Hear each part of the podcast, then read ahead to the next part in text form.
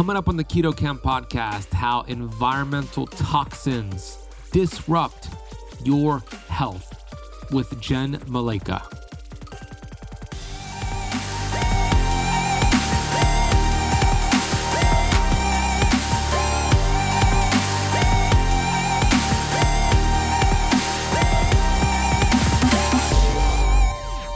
Stress is not just mental emotional stress that we commonly think of. It is mold in your house potentially. It's toxins in the environment. It's not sleeping through the night or staying up late. It's eating foods that might be inflammatory for your body. It's the metal fillings in your mouth, right? So all these things contribute to this like burden of stress on your body.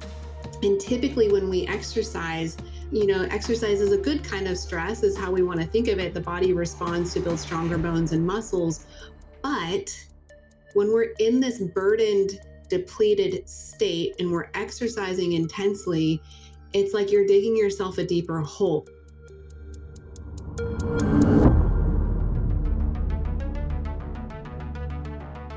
We have access to ancient healing strategies such as ketosis, fasting, and carnivore. And on the Keto Kamp podcast, we are determined to deliver the science to you. We bring in the thought leaders in this space to have extraordinary conversations so you could apply it and change your life. Your body was built to thrive. Your body is capable of healing as long as you identify the interference and remove it. I believe you are a masterpiece because you are a piece of the master. My name is Ben Azadi. I'm the best selling author of Keto Flex, and I want to thank you for spending part of your day with me.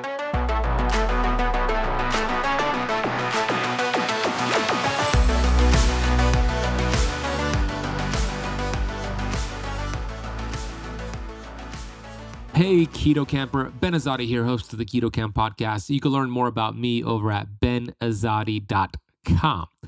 Today we bring on Jenn. You got Jenn and you got Ben.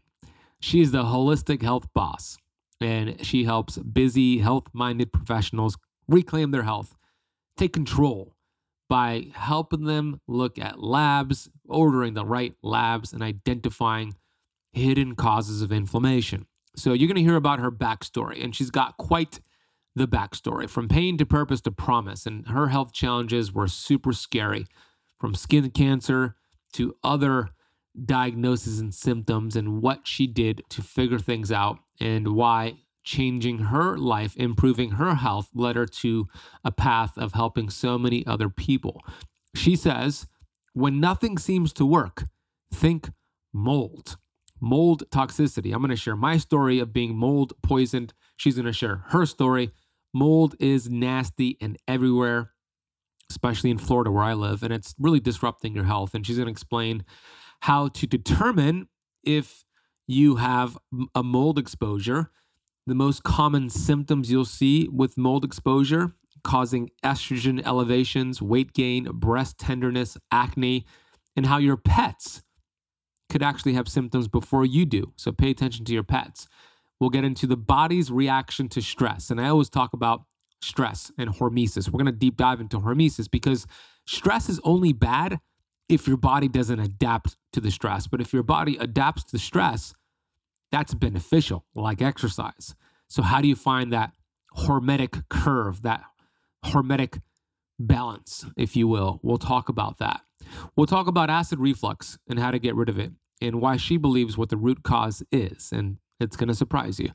What's the most accurate test for H. pylori? What is H. pylori and how do you test for it? And why you can never really get rid of it, but you want to make sure you have lower levels so it's not creating a problem. We'll get into the liver. You know, I love the liver. I call it the soccer mom organ because it does so many things for us, like a soccer mom and she'll f- share her favorite tips for supporting the liver on keto. And we'll get into other environmental toxins as well. So I am looking forward to bringing her, her on the show in just a couple of minutes. She also has a free gift for you, which is her toxins checklist. We'll reference that down below. Before I bring her on, let's take a minute to give a shout out to today's podcast rating and review of the day. And here is the review from Fish9584, five star review. Great info for every level. This podcast is great for anyone to heal their body through real food and fasting. The information here is easily understood and is useful for everyone from the beginner to the pro. The world needs more people in the business for the right reasons. Thanks. Fish, thank you. I am so grateful you are enjoying the show. And you're right. It's it's a show for all levels of health, all levels of keto, beginners to pros. You'll benefit and we'll continue showing up for you.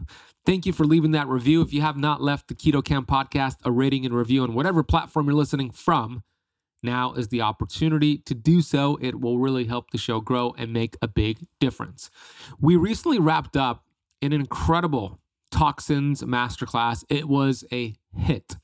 And I shared on that masterclass that I'm going to be taking a group, a small group, we're capping it at 20 people, through a 90 day detox journey. On this 90 day detox journey, it will include all supplements.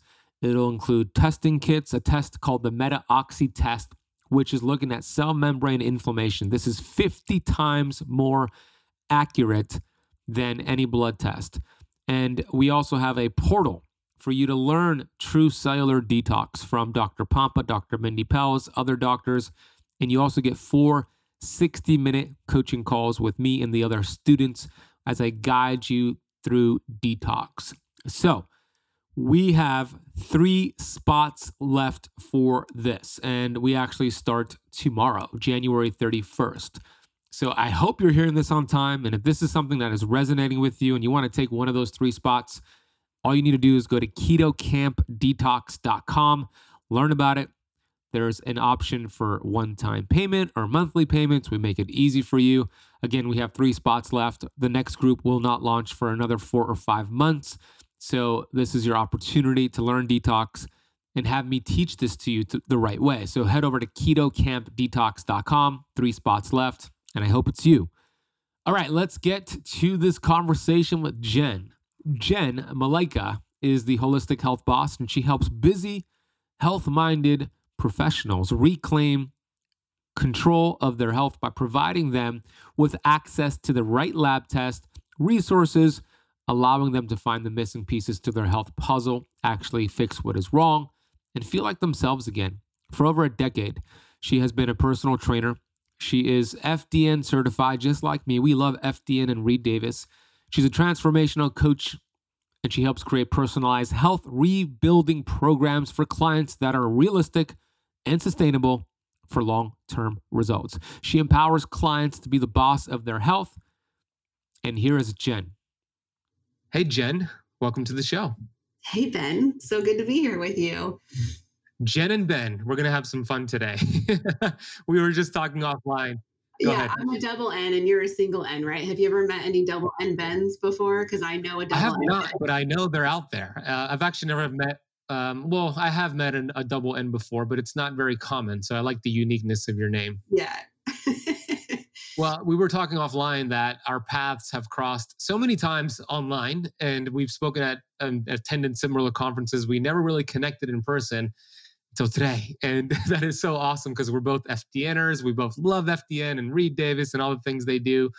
And uh, we're going to have a great conversation because I believe your story is so relatable to people that might be going through something similar. So why don't we start there? Pain to purpose is your story, like so many people in our space. So let's rewind to the early days when you had so many health challenges. What led up to that? And what are what were some of your findings as you started to uncover those symptoms that were manifesting? Yeah definitely. I mean it was really frustrating because i've always kind of considered myself to be a health minded person. I mean growing up for example we had a garden where we grew our own vegetables and my dad would get up and go running in the morning and when i was in kindergarten i would hop on my bike and go bike while he was running at like 4:30 in the morning and I've always just been physically active and eaten like a very nutritional like diet i would say like my parents were not really into processed foods a ton. We always had like you know a protein a starch and a vegetable on our plate that was it was pretty clean for the most part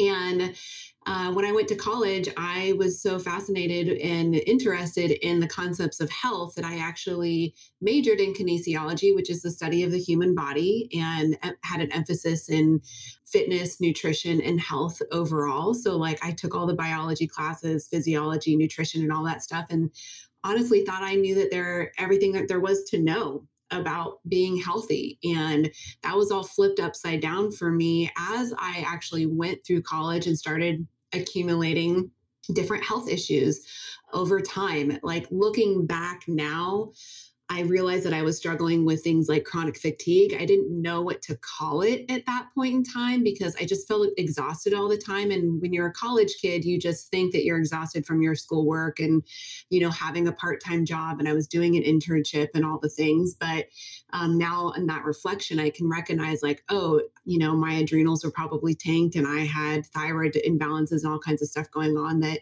that was probably more of like chronic fatigue of what I was experiencing. And I also started to develop really severe seasonal allergies in college, which was the thing that kind of struck me initially is like really abnormal because I had grown up in Northern California around farm fields where pollen and all that stuff is super high. And then I went to college in San Diego, which is by the coast. So you know, not as much pollen and all this stuff in the air. And in San Diego is where I really started to develop these really severe seasonal allergies that would manifest into like ear infections and like just totally wipe me out over time. But the real kicker, Ben, was when I was diagnosed with skin cancer at the age of 24, approximately. And there was no rhyme or reason to it. Like I had no family history of any related cancers. Like the dermatologist, doctors couldn't explain it. And at that point, I was already experiencing this, like, you know, scenario of going to the doctor, being told that everything looked perfect on paper, like my cholesterol, my blood work, all the typical markers. Like the doctors would literally tell me, like, oh, you're the picture of perfect health. I wish wish all my patients were like you. You exercise, you eat healthy, but like I didn't feel that way. I was really like starting to struggle with some things. When I my first career was in the fitness industry after getting out of college, I was a personal trainer and then moved up in management in a big, you know, um, global like fitness company and I was really struggling as a trainer. Like I was drinking a double Americano every afternoon just to keep my eyes open when I was you know training clients and it was really starting to wear on me but the skin cancer thing was like this light bulb moment of okay there's something like deeper that's wrong here. And um, I'm, I'm sure you know Sean Croxton. He's yes. our path too. Um, Sean Croxton's been like a great mentor to me along the way. I actually met him in college, and that's how I got into personal training. Oh, that's cool. I didn't know that. That's uh, really cool. It was really funny. Like my last semester, I was trying to figure out like what my career was going to be. And one of the classes that I had, we had to go do like an internship. And so I picked the gym at San Diego State to intern at and shadowed him as a personal trainer. And I was like, oh, this is kind of cool. Like I could be a personal trainer. You can really make a living doing that. So I, that's how I got into it. And then, of course, Sean got into being, uh, got into functional diagnostic nutrition.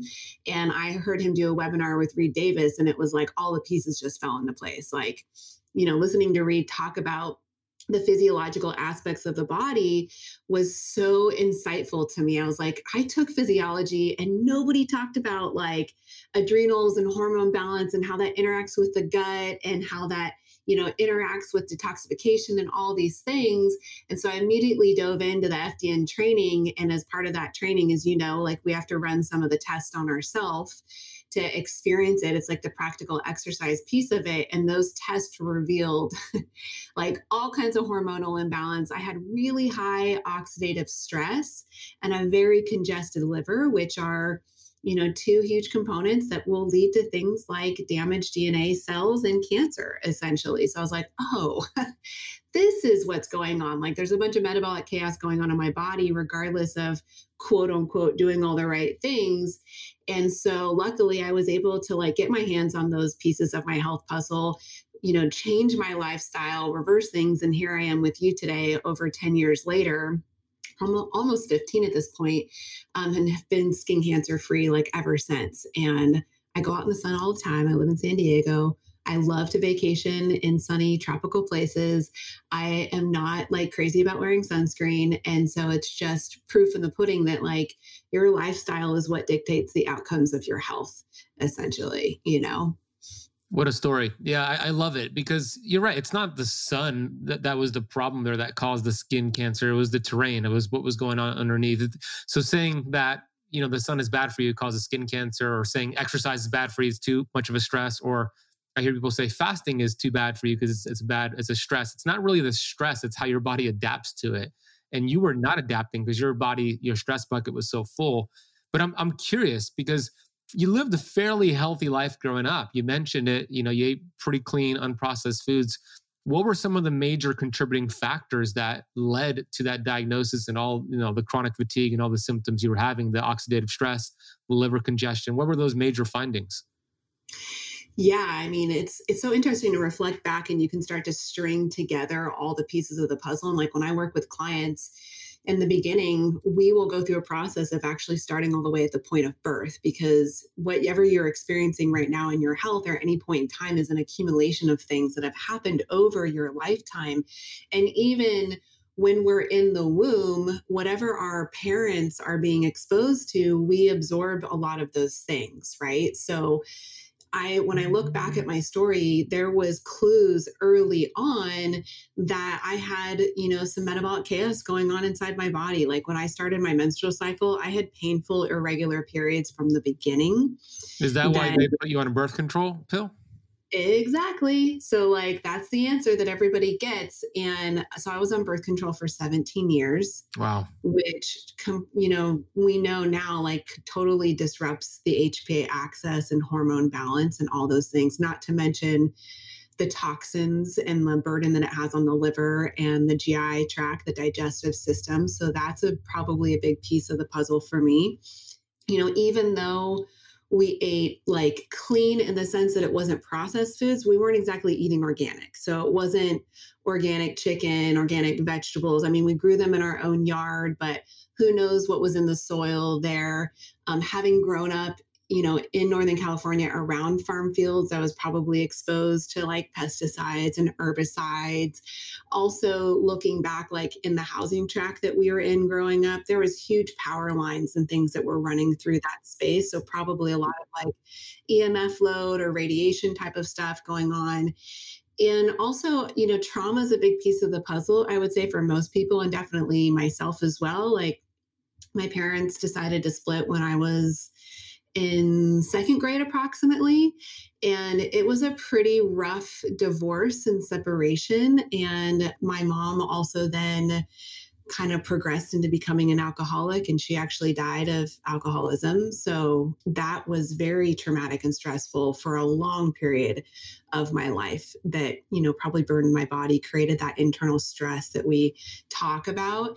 And so the, how old were you when your mom passed? Um, she passed in 2016 at the age of 60. And that was this. So, like, she had actually been diagnosed as being terminally ill a few years before that because of liver failure, went into hospice, actually started seeing a liver specialist, got better was sober for a while and then relapsed. And so it was kind of this like stop and go, you know, trauma that was happening for like quite a period of time. Yeah.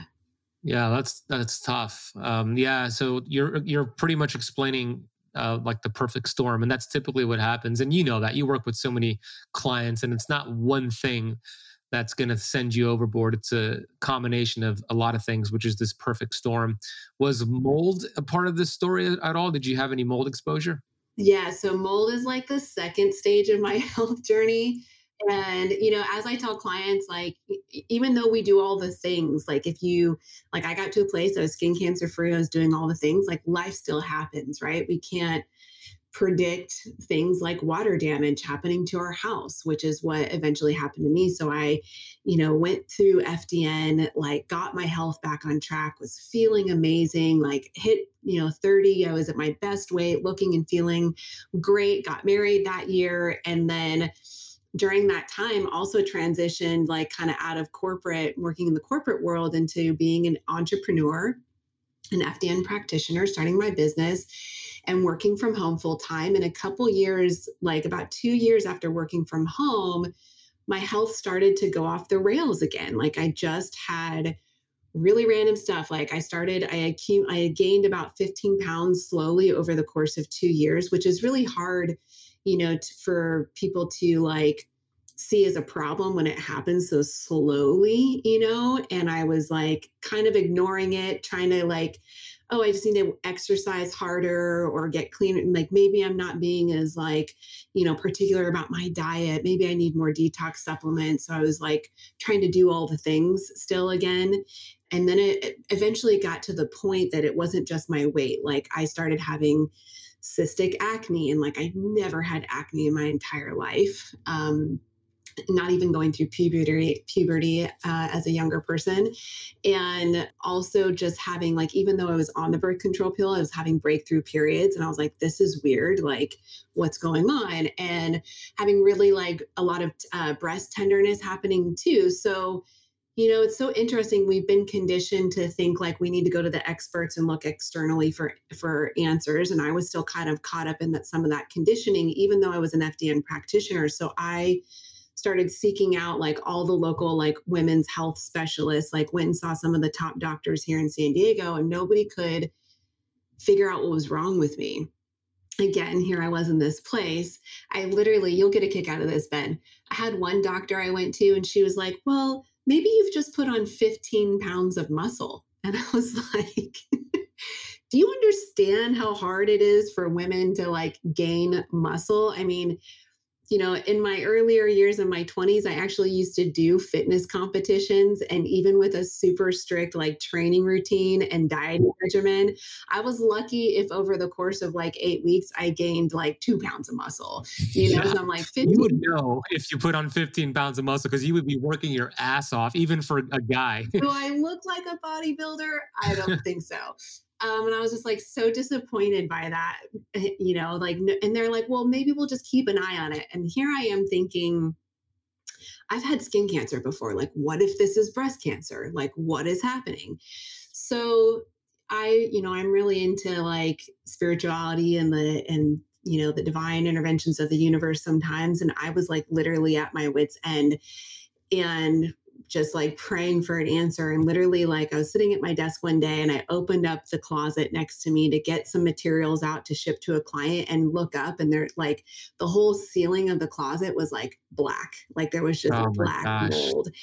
Oh. And it made sense. Like, actually, what was really fascinating about the story is our black lab started having really severe digestive issues before like as progressively as like i was starting to have health issues well if anybody's ever had a lab or most dogs, they're by your side all day long. So here I was working from home at my little makeshift office in our guest room, sitting next to this moldy closet for hours and days on end. Like, and my poor dog was in there with me all the time too, and it was impacting him as well. Mm, like, what symptoms were your was your dog having? You said digestive symptoms, but what were they exactly?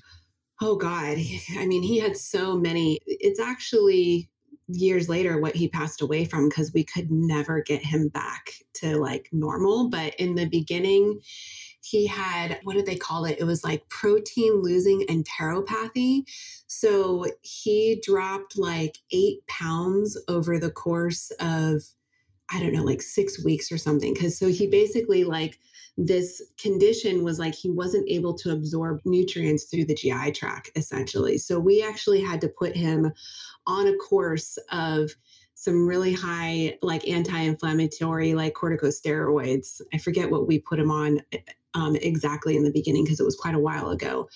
And like, we worked with a holistic vet and she was like you know we know that we're we both are kind of like averse to medications like that unless there but there is a place and time for them. She's like he's going to die if we don't put him on steroids like right now. Oh my god so it saved his life. We got him kind of how old was he at that time? I'm trying to think back of yeah so we got married in 2013 so this was somewhere probably i think we discovered the mold in uh, maybe like 2000 somewhere between 2014 2016 so it was a while ago. The reason i ask by the way the reason i'm asking is because i have a similar situation or i had a similar situation where i had lived in a moldy home had a dog he started getting really fatigued. But also for the audience to if you see your pets like kind of having symptoms it could be a, a clue that there's some environmental things going on. It might happen to them before it happens to yeah. you yeah. It's like the canary in the coal mine exactly. situation. Yeah totally so looking back on it now i'm like oh my god so i'm with our cat our animals that we have now we have another dog and we have two cats i'm like anything that's going on with them, I'm like, is this a sign? Like, what do I need to be paying attention to? But so we got him, he kind of got back on track. And then he had symptoms of like SIBO stuff. He was mm. sensitive to all kinds of foods. I mean, Ben, like I ran all of our FDN tests on him. He did, we did an HTMA test, we did GI maps on him. There's like a variety of different like food sensitivity testing for dogs. So we were doing that, doing food rotations, cooking all his food at home, eating, he was getting all organic, all the things. And um, eventually, what happened with him is that he had what they call bloat basically it happens in larger breed dogs very common and say like especially larger breed dogs have larger chest cavities so like german shepherds for example and a lot of german shepherd puppies they will proactively um, when they're younger like laparoscopically like staple their stomachs to their side so their stomach doesn't flip because that's what happens with bloat. So he had an instance that after we kind of recovered him from the protein losing enteropathy thing, year or so later, he had a stomach flip. Stapled his stomach to the side. We were good for a while, and then eventually um, it flipped again, and it, then it flipped like multiple times over the course of like a short period of time to the point where like his intestines were rotating. We never could figure it out. Like I it was putting like trying to think of everything. I I think it was really hard to tell, but I think that he had a like intuitively my sense was that he had a version of SIBO where there was probably a leaky valve. You know, when we have that kind of inflammation over time, the elasticity of the tissues and everything starts to, we lose some of that elasticity. And I think that he had a leaky valve that was going on because what was happening is that his stomach and his intestines would just blow up with like gas, essentially air, and they couldn't figure out why. And then from the pressure of the air coming into the intestines and the stomach, it would cause it to flip. So, like, yeah, it was like a really long, kind of sad story, but he taught us much. Yeah, that's that's for you. That's an emotional stress plus the mold, phys- you know, physical stress so that that had to have an impact on your health. I mean, yeah, big time. It's like the mold. So getting back to like the mold and everything with me is that you know looking at that and the symptoms that i was having like the cystic acne the weight gain the breast tenderness was all like or you know correlated really strongly with estrogen dominance. So mold can like cause elevations of estrogen in the body basically and also because it's blocking detox pathways so you can't move that estrogen out. Those types of things then triggered thyroid imbalances hashimoto's. So i was diagnosed with hashimoto's but you know, with everything that we know as FDNs and working in the functional world, I was able to like reverse that Hashimoto's within six months, essentially, and have been able to keep it under control naturally without medications and everything like that. So even though we encounter, you know, these obstacles throughout life, like we can't predict something like we said earlier, like mold, there is an opportunity to overcome it, you know, and get back to feeling like your best self. And so that's where I'm at today. And who knows, maybe there's more in my future, but I have the tools to get through whatever that might be, basically.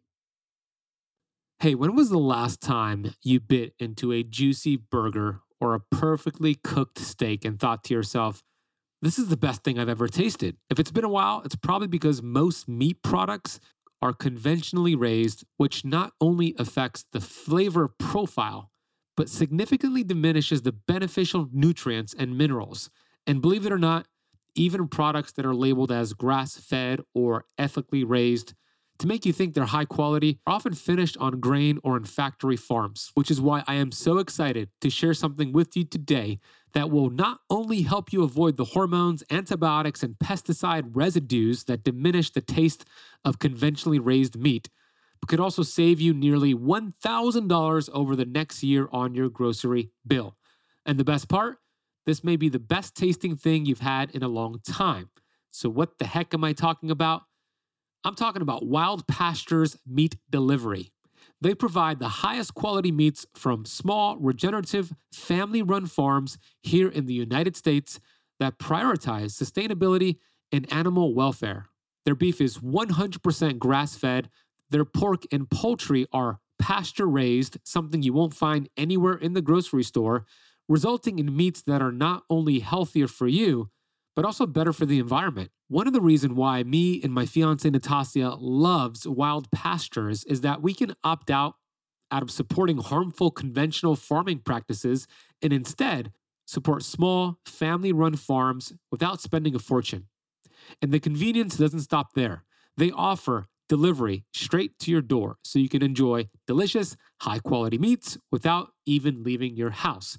No matter where you are in the lower 48 states, Wild Pastures has got you covered. Not only is this the most convenient way to get your meat products, but Wild Pasture meats are better for you nutritionally and they're higher in the total nutrients, phytonutrients, antioxidants, key fatty acids, vitamins, minerals, proteins, and amino acids. And today, for Keto Kampers, for a limited time, you can get 20% off every box plus free shipping for life and $15 off your first box. This is a crazy deal, and I hope you take advantage of it. So make the switch to Wild Pastures today and save nearly $1,000 on your grocery bill while feeling healthier and enjoying the best tasting meats of your life. All you need to do is go to the link in the podcast notes down below. Everything is already applied. All you got to do is click that link, customize your order, and you'll have some delicious, healthy tasting meats very soon. Head to the podcast notes down below, click the link, enjoy your wild pastures. Okay, let's get right back to this episode. Mold is a hidden problem for a lot of people, especially I live in Florida. You could imagine the amount of people that are sick in Florida from mold. And it was my story too, 2015, very similar to you. I had mold in my home and I was there working from home. My dog was working, you know, not working from home, but he was there every day. I mean, he was working. yeah, I guess he was working. and he started to get, you know, I noticed he was like fatigued. He wouldn't want to go on long walks anymore. And I'm like, what's going on? He was only like five years old. I mean, he, he's still alive now. He's sleeping right here. He's great now. But back then it was like, he's five years old and why is he getting tired? And then I'm getting tired. And like you, I was also, I, I was uh, doing personal training at the time and I had a CrossFit gym at that time and I was doing the espresso shots too. Very similar story. I was like trying to stay awake as I would drive clients on the highway. And I, I figured out for me it was two things. I had eight silver fillings in my mouth that were leaching mercury into the brain. And then I lived in a moldy home. So, number one, biological dentist removed the fillings, did detox to get the metals out. Number two, we remedi- remediated, but I was still uncomfortable being there. I ended up just selling the house and getting out of that environment. And that's what make, makes mold like one of the nastiest things to deal with. It's one of my, if I had to deal with like diabetes, okay, we could take care of that pretty easy to take care and reverse type 2 diabetes. Heavy metals, we could detox you, but mold is so nasty. And sometimes people have to leave their environment. Isn't it just a nasty thing to deal with? It's really hard. And since that initial mold finding, we've actually, like, we went through a process of remodeling our home and when they remodeled our kitchen they didn't like seal one of the pipes correctly so then we had a leak in the kitchen and we had to break through a lot of like the beautiful kitchen that we just remodeled and then even somewhat recently like we found some mold outside of my office here from like the watering system and the plants and it's just it's stuff that you don't tend to think about necessarily and the hard part about it is is that one if you're a renter there's no regulations like laws really that I know of, at least, unless anything has happened new, that regulate how landlords have to address water damage. We have things, I mean, think about all the hurricanes that we've had, especially on your side of the states, right? And like all the water mm-hmm. damage that happens with that. And there's just not a lot of great information out there. And the the thing with mold also is that it is amplified by EMFs and we live in a modern day world where we are surrounded by EMFs. And so when you've got mold in the home, EMFs amplify the growth of mold within the home or the environment and they also amplify the growth and proliferation of mold in the body as well too. So that's been I don't know if you've actually done work in that area, but I've worked with some specialists to come out and evaluate, you know, radiation, body load of EMFs and all that thing, all that stuff in our home and in my office to help my body detox and get rid of the mold and recover from those exposures that we've had over time. I love that you do that. Uh, yeah, absolutely, I do. And and I have found that when we start to get into these conversations, and I love these type of conversations because it's not just about nutrition. Me and Jenn both agree diet and exercise alone is not going to get you well in this day and age. But what I've come to find is that when we get deep into these conversations, people start to like, there's a group of people that start to feel really overwhelmed and they start to think, there's no way I could get healthy with all these things going on. But I want to reassure you that the human body is so incredibly strong. And think about all the hits that Jenn has taken and all the hits I've taken, and the body still goes. So just identify some of the interference and start knocking it away. And I want you, I want you to kind of expand upon that for those who might be listening or watching and they're just like, I'm just, I give up. There's no way I could get healthy with all these things they're mentioning. What would you tell that person? it's just starting like, you know, with one thing at a time. And let's just like take a second here to talk about the exercise piece of this. Because I, one, I didn't know that you had a personal training background like I didn't mm-hmm. necessarily. Um, so funny, again, our paths. But I'm curious with you, like, you know, from that exercise standpoint, having gone through something like mold, like looking back, one of the things, the symptoms that I was experiencing was not recovering well from my workouts, right? Like, one of the things that I'm a runner, I love to lift and I love to run. And when I was going out running, my legs just felt like dead weights. Like it was so hard to run but I didn't know that I had the mold stuff going on. And I just thought that I was gaining weight because I wasn't being compliant, you know, enough with my exercise routine or I wasn't working hard enough. Right. So, what's interesting is that mold actually like part of that experience is because mold affects your circulation and specifically the capillaries at the surface point um, to help flush out like lactic acid and that kind of stuff. So that's where those like lead weights, like my legs feeling like lead weights um, came from. That's interesting. I didn't know that. That makes a lot of sense. Right. yeah. Every standpoint. But here's the thing is that this is actually like exercise intensity when I work with clients is actually one of the first things that we dial back because the hard part is is that especially if you come up in the fitness industry or you're a fitness fanatic like you and I have been is that you just think harder is better more is better. It feels good to work out. So many people that I talk to I go what do you do daily to de-stress? They're like well I exercise.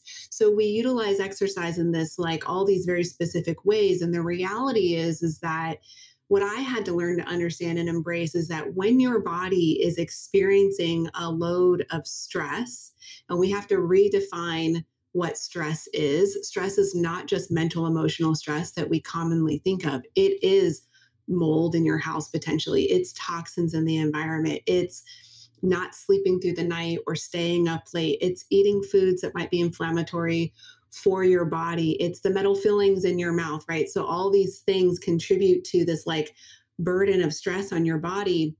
And typically when we exercise, you know, exercise is a good kind of stress, is how we want to think of it. The body responds to build stronger bones and muscles. But when we're in this burdened, depleted state and we're exercising intensely, it's like you're digging yourself a deeper hole because your body doesn't actually have the resources available to rebuild the bones and the tissues and all the things to create strength. You're just adding extra stress onto the the platform basically. So like part of my recovery process and part of the rebalancing for my clients has been you know actually toning down cutting back the exercise intensity focusing on more restorative types of movements for a period of time to lift some of that burden on the body and then once it gets into a better state of balance, now we can bring back the exercise intensity and get into that stuff that you really love doing, like lifting or running or whatever it might be. That's brilliant. I mean, that's that's what it's about. What you're referring to is hormesis, right? It's like uh, staying in this hormetic ceiling, and a small stress that you adapt to is great. Your body gets stronger. But if your stress bucket is so filled up with chemical stress, emotional stress, and physical stressors, all the ones you mentioned and others that are out there, then just doing a 30 minute HIIT workout or even a 60 minute CrossFit workout. I want to talk about a tough workout. That your body's not going to adapt to that. And I had the same challenge. I would be sore for days, and I'm, I'm thinking, what's going on? I, you know, I'm training consistently. It's not like I take a week off and then I train, but my mitochondria was not adapting, and it makes sense with the circulation and the lactic acid. I didn't know that, so it was like ding, ding, ding. But I remember, Jenn, this is when I didn't know that I had mold in my home and I was living there, but I did Murph. Are you familiar with Murph, that CrossFit workout Yeah. at all? yeah. So if I remember correctly, it's uh, I think it's one mile run and then a hundred pull-ups, a hundred push-ups, and then no, 200 push-ups and then 300 squats and then another mile run. Something like that. I might be off a little bit. So I remember doing it on Memorial Day because that's when we used to do it. And I got home that day. We I did in the morning. I was out of it for three days. I had brain fog. I was so sore. I couldn't even move. I was essentially out of it. And, that, and, you know, in the past, I was able to adapt to that, but it's like I pushed myself too much. And that was a stupid thing to do. So I love that your mindset is not add things, but let's remove things and then go from there. Mhm. So that's a great, great tip. Yeah, ex- and especially if you are not sleeping through the night or getting good quality sleep and not sleeping according to your circadian rhythm. Like that's going to help you have the reserves in order to do the exercise. It's going to help. That's where we re- that's our recovery time. So we have to fix that before we just like dive into the exercise, which is the opposite of what most people think or do, right? Like I think we're we're recording this right before the holidays. Like think of how many people through the holidays are staying up late, they're indulging in foods, and the mindset is, I got to go like burn it off at the gym the next day. Or I'll start on January 1st. I'll, I'll do whatever damage I can do right now. It doesn't matter. I'll start January 1st, right? So this totally depleted state, and now you're gonna go like run yourself into the ground at the gym, which is exactly what I used to do. Totally guilty of it, you know. And this was this was like when I said that I would reverse my Hashimoto's in six months, re- dialing back the exercise intensity was actually a really big part of that. Like when I got that diagnosis of Hashimoto's, I immediately went to like an AIP diet. I altered some of my supplements. I bumped up my detox stuff, like working all the all these things. But my I kept my exercise intensity the same. And I was making like marginal progress, but I wasn't really making leaps and bounds. And that's when I had to shift my mindset around exercise and give myself permission to do lower intensity, more restorative style of exercise. So I committed to 30 days of just walking and yoga. And when I did that, the pounds started falling off and I made more leaps and bounds in the healing process. I love that. It, it's such a valuable tip. And you're right. Most people don't teach that, especially these fitness pros. They're just like, just a matter of eating less and moving more. You're a glutton. You got to just move your body. And that does not work. Maybe it worked 30 years ago, but there's too many factors right now. Hormones are what really matters, not calories. Uh, so, what do you use to track that? I know you have, I see you have an Oura ring on. I have one too.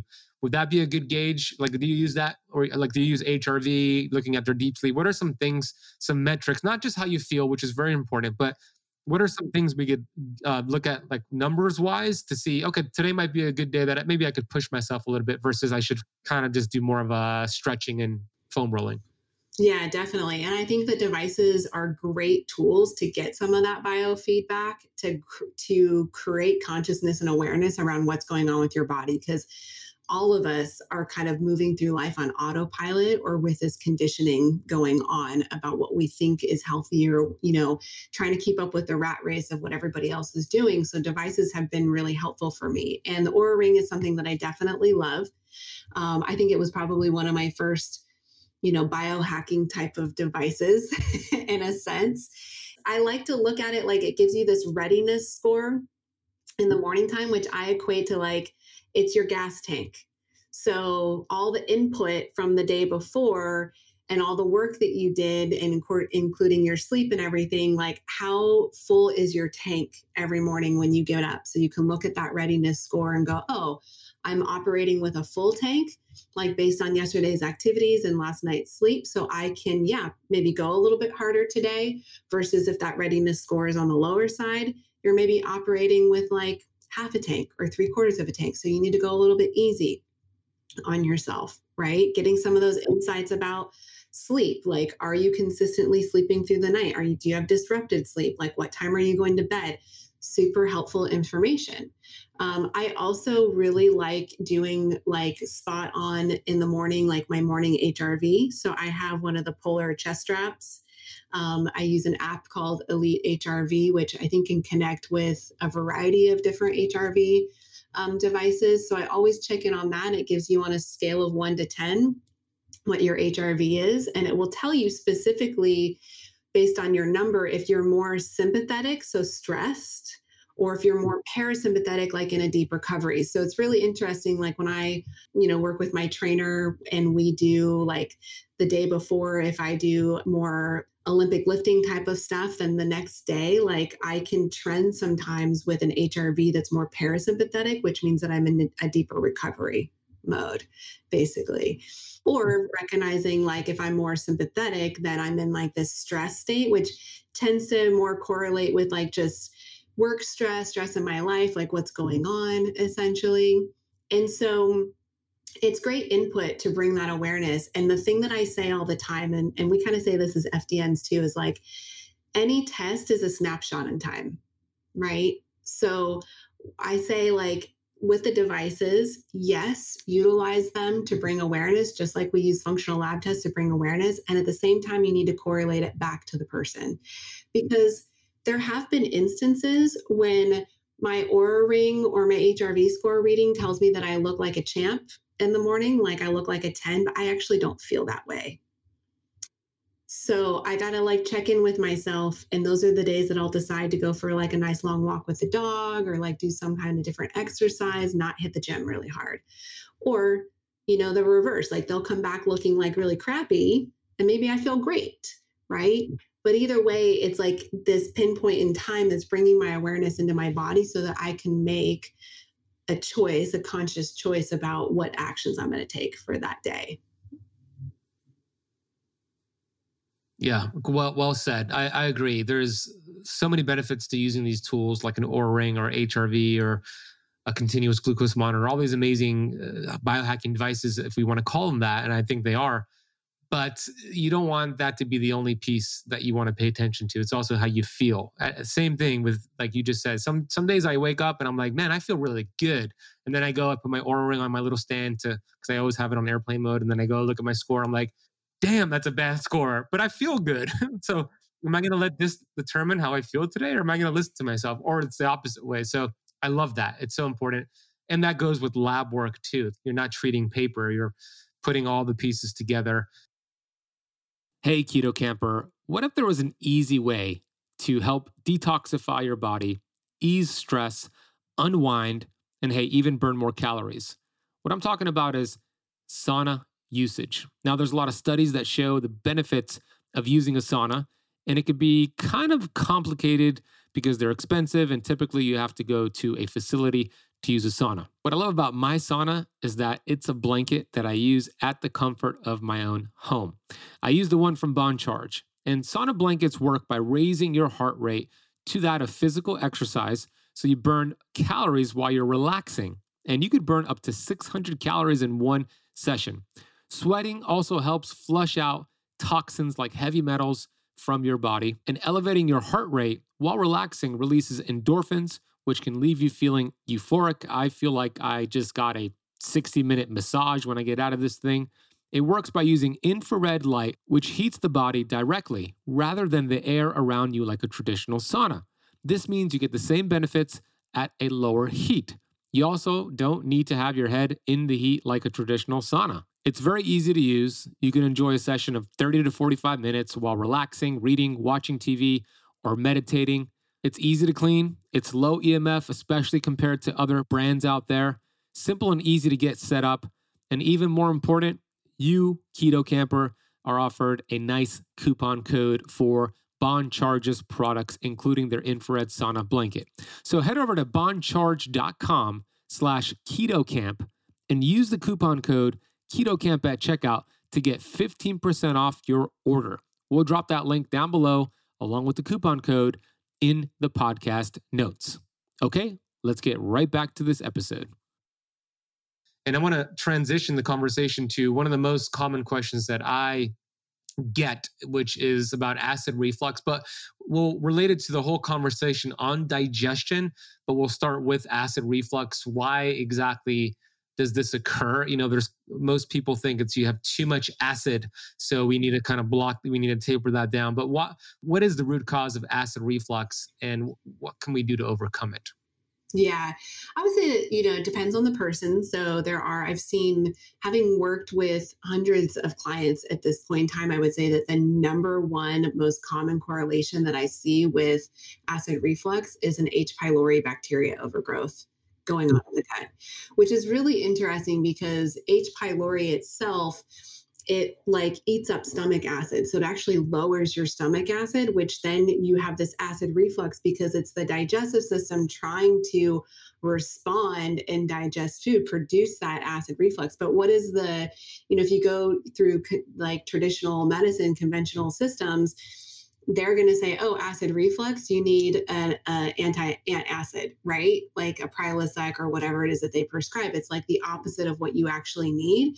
And so people will get some relief from that in the beginning, has been my experience. And then over time, it builds back up basically because we're we're just perpetrating the problem essentially so i find that when clients really address that h pylori bacteria overgrowth get rid of that then the digestive system and the stomach acid can normalize that goes away. Um, and then the other thing that I see it highly correlate with is eating inflammatory foods, specifically things like gluten and dairy or grains in general, um, soy, sugars, that type of stuff. Like my father-in-law is like a great example of this. Is he's you know struggled with acid reflux basically his whole life. Was on those antacids. We did testing and work together. He had H. pylori bacteria overgrowth. We addressed it. Acid reflux went away, and now the only time when he experiences any time of like indigestion, it's because he ate something that he shouldn't have, mm-hmm. like some gluten or something like that. You know, and, and, that's a and that's good that his body gets a symptom. It's like the body showing you the innate intelligence. It's your check engine light. So thank God we have that, but we don't mask it. That's the problem. To your point, Jenn, it's like somebody's been eating gluten, seed oils, and cow pasteurized cow dairy for months and months and months, and they they have acid reflux. They go to their doctor. The doctor doesn't ask typically what are you eating like these probably are contributing to that they'll just write the antacid prescription or they'll go and get some tums but that's not just getting to the cause that's just masking the the check engine light exactly it's just a band-aid like as usual as usual so you said too much H. pylori is one of the causes, one of the main causes you've seen of, of acid reflux. I would agree with that. I had I also had um, an abundance of H. pylori that I, that I discovered through FDN actually when I was doing testing.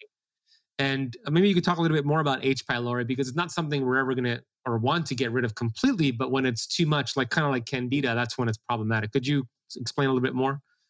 Yeah, I would say that it is a primary bacterial overgrowth that I see in most people that I work with. Um, it's exchanged via saliva. So we're constantly like, especially if you have partners in your life, you're like swapping it back and forth, kids, whatnot.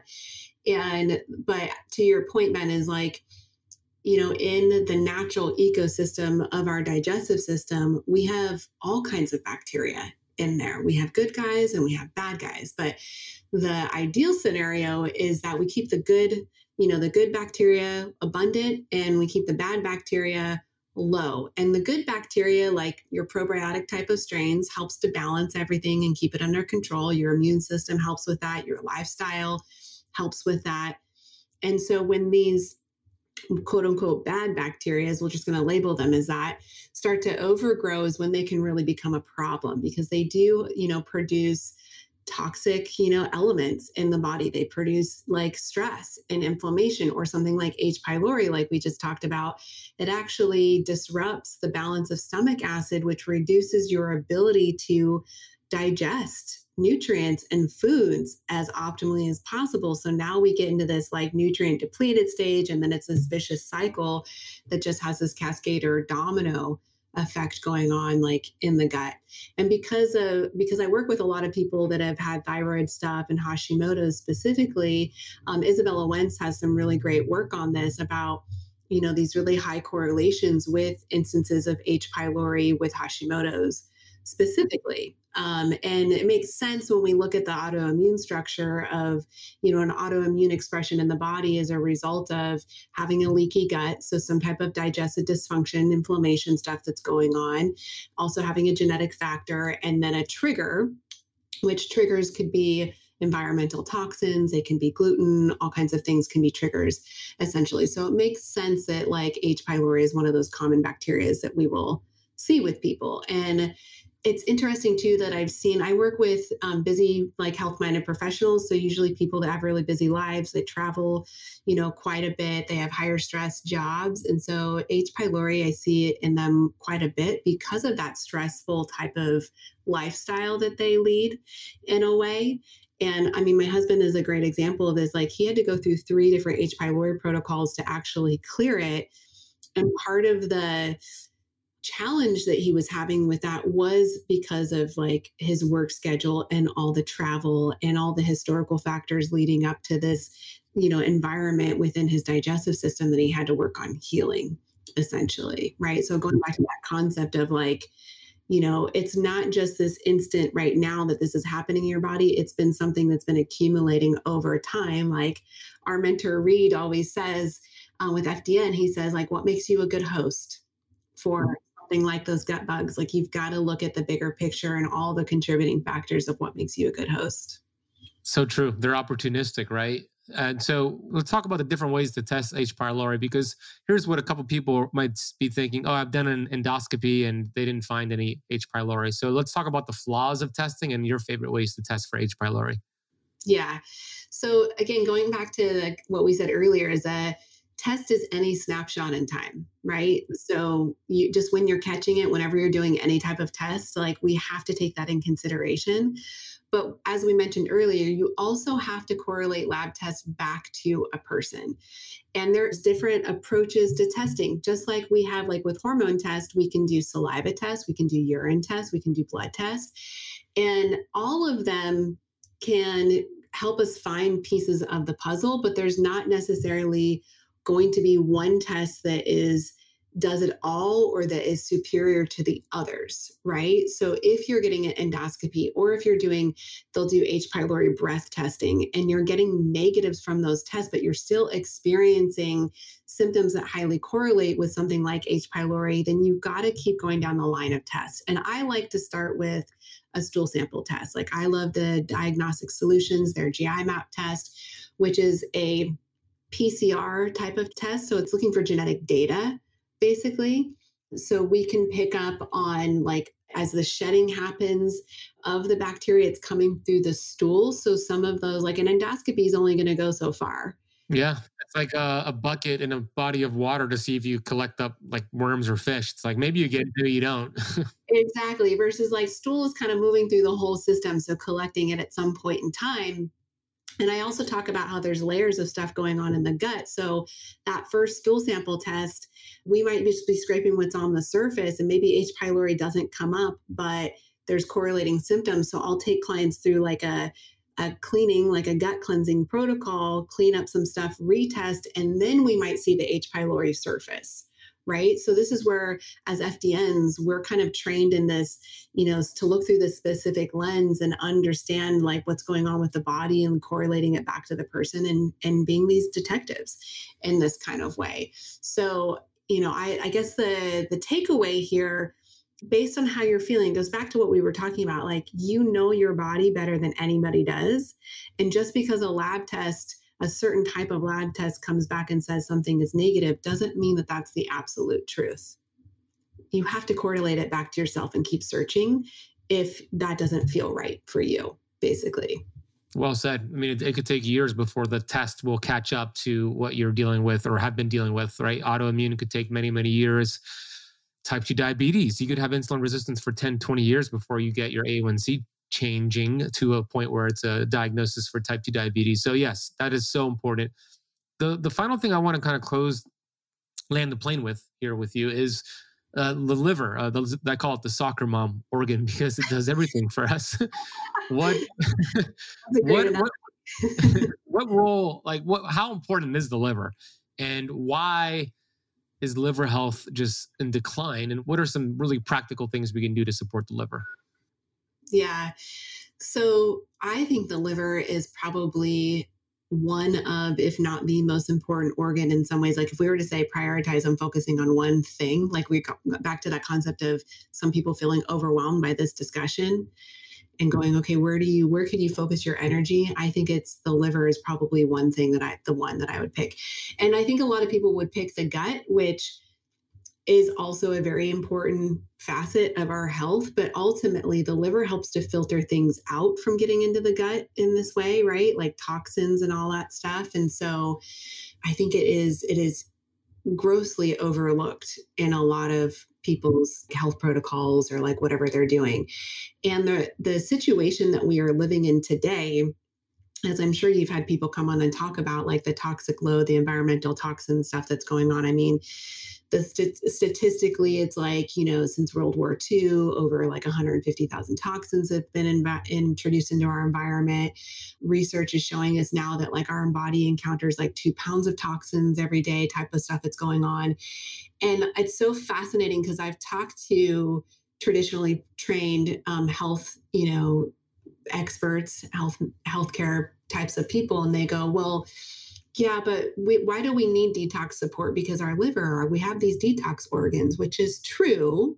And the rate at which the toxins have been coming into our environment has superseded our ability to actually evolve like at that rate, right? So, because humans live a longer lifespan, the evolution of changes in the body take longer to occur.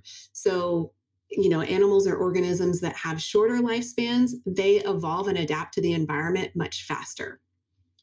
But the rate at which these toxins have been introduced, which has been very fast paced, our body has not actually had time to like evolve from an evolutionary standpoint to be able to handle those things. So there is a mm-hmm. tremendous load that's on our liver, not only from an environmental standpoint, but as you talk about a lot, like you know, the carbs and the sugars. I mean, we, the standard American diet hi- highly emphasizes carbs and sugars, and the body can only tolerate so much of that. We see like this dietary approach that we've been conditioned to think is right from our government, from whoever, actually is what creates these scenarios of insulin resistance and non alcoholic fatty liver disease. I mean, I work with like people that from the outside look healthy. They're not obese. They don't look diabetic. They're exercising, they're doing things, but they actually have like non fatty liver disease going on because they've been consuming too many carbs and sugars for what their body can tolerate because that's what they've been conditioned to think is the right type of diet for them. So there's like mm-hmm. multiple like layers of things that are going on that result in liver dysfunction and then we have things like mold, right? And so the liver is so important for helping us to, you know, process like you said it's the soccer mom. It does all the things. Like it helps us to mm-hmm. con- it helps us to convert hormones like thyroid and it helps us to get rid of excess hormones like estrogen and it helps us to detox and like convert like glucose and glycogen and like all this stuff that it has to do. It it needs some extra special attention from us to feel our best we need to love the liver. So how, how do we how do we love this liver of ours? What are some of your favorite ways to do so? Practical ways to do it. Yeah, well, practically is like, you know, from an external standpoint, how can we reduce the load? So uh, you know, we look at like the concept of reducing our exposure to toxins. Again, it can feel really overwhelming. So I like to help people prioritize that. Like, there's different phases to move through. So, like, phase one or priority number one is anything that goes in your body. So, when you're eating something that's toxic, it directly impacts the liver, probably has some of the highest impact on it. So, like, simplest step eat organic, you know, let's minimize those toxic exposures from food then you can look okay what are the things that go on my body would be like priority number two. So your skincare products because ultimately that gets absorbed through the skin the liver metabolizes it. And so again direct hit to the liver and the body. So let's then make that the next priority. And then the third thing which is like a really big thing is like all the uh, the environmental stuff like air quality house cleaning products like all the things related to detergents, all those types of things, right? So I would say like the process of toxin elimination is a progressive process that, that happens over a period of time. And I've been doing this for a long time and it's still in some ways a work in progress. You know, like the next time I remodel my house, I'm going to be thinking about it in a whole different way and looking at what are non toxic materials that we can choose from. Or we're at this point where we needed to get a new couch. So I'm going to be looking at what's a non toxic, you know, fabric couch that I can get to like minimize those toxin exposures. So it's this progressive thing that we do essentially. So minimizing the load in these ways. And then how can we support the liver in its process. So things like, you know, maybe just a liver support supplement, something with like dandelion root, milk thistle, like some of those herbs, um, N-acetylcysteine, NAC, that's going to support detox pathway, pathways and glutathione recycling is also really great. Um, from a food perspective, eating like incorporating things like beets or dandelion greens or lemons or grapefruits as that fits into the right diet for you. So, how does that fit into your carbs for the day? Like balancing those things. Um, or something as simple as like drinking a cup of dandelion tea every single day can help the, support the liver in its work. So, there's a lot of just simple steps that we can do. And the last thing that I'll mention is the sleep thing again, because our liver does its deepest detox work at nighttime, approximately between the hours of one and three. So we want to be sleeping during that time to allow it to do that work. If we're getting disrupted sleep during that window, it's negatively impacting the liver's ability to like do its job, essentially. Good point. Yeah, that's where uh, Chinese medicine. That's why they call it liver time, right? And that's that's a clue, right? If somebody wakes up consistently between one and three a.m point towards your liver, uh, congestion of your liver. So doing some things that you suggested, removing the interference and then adding. So that's the first step to remove, and then to add in would be the second step. But yeah, like you said, you you might be on like chapter 15 of this progression. Somebody listening or watching might be on chapter one. So you know just start where you're at and then build from there um, you'll learn and grow as you continue to evolve that's what it's all about don't compare your chapter one to Jenn's chapter five or whatever it is that's a very important lesson that I've learned over the years. I want to ask you where is the best place for the Keto Kampers watching and listening to follow you, to check you out, to learn about your work? Yeah, I'm super active over on Instagram. It's my favorite platform to share information, like all the stuff that we've been talking about today is stuff that I love to talk about regularly over there. I often am giving away things like a toxins checklist to help you evaluate your environment like we were talking about today. And then once you evaluate that you can prioritize okay i'm going to start knocking things off the list and addressing some of these toxins that are going on um, in the environment. So that's a great place to come over connect with me send me messages ask me questions about anything that we talked about today. Um, you can also find me on my website wholistichealthboss.com and holistic is spelled with a w just like whole foods. Yes holistic. What is your uh, instagram handle um, it's Wholistic Health Boss as well too. Perfect. We'll put that down below. If you're watching on YouTube, down below. If you're listening on the podcast, podcast notes. Final question is we didn't mention this supplement, but I think it's very important. It's my favorite vitamin in the world, vitamin G, gratitude. And I want to ask you, what are you grateful for today, Jenn? I am so grateful for getting this moment to reflect on the health journey stuff because, you know, as I talk about with clients, as you achieved, you know, different um, levels of your health, it's you forget about how bad you used to feel, right? And so it's so important to take these moments to go to acknowledge yourself for like, wow, I've done a lot of work and I'm in this better place. So thank you, Ben, for giving me this opportunity to share my story and hopefully encourage others to look at like, you know, wherever you're at today, you probably have come a long way too. And maybe there's more to go, but that's okay too you know, and just like acknowledge yourself for the things that you are doing and then look for those opportunities to do to just better support yourself to feel like your best self.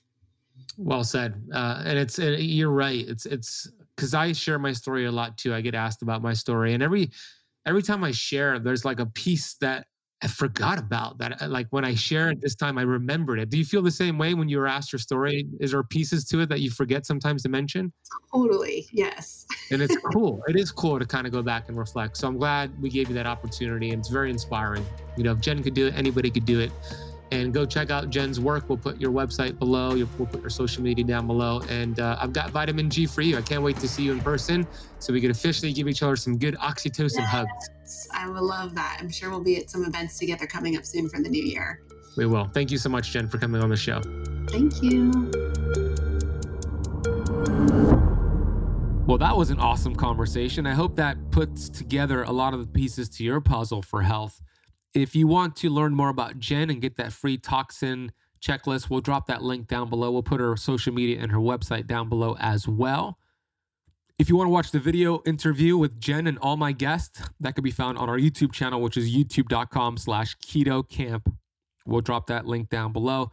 Please consider leaving the show a rating and review. Text this to somebody, post it on social media. This is a very important episode. If you want to be in my 90 day detox program that is starting tomorrow, we have three spots left. Head over to ketokampdetox.com and learn about it. And hopefully, I can guide you for detox for the next 90 days. Thank you so much for spending part of your day with Jenn and myself. I'll see you on the next episode.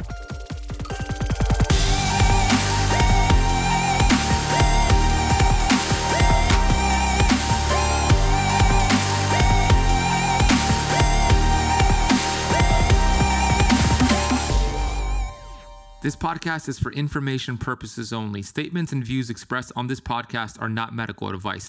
This podcast, including Ben Azadi, disclaim responsibility from any possible adverse effects from the use of information contained herein. Opinions of guests are their own, and this podcast does not accept responsibility of statements made by guests. This podcast does not make any representations or warranties about guest qualifications or credibility. Individuals on this podcast may have a direct or non direct interest in products or services referred to herein. If you think you have a medical problem, consult a licensed physician.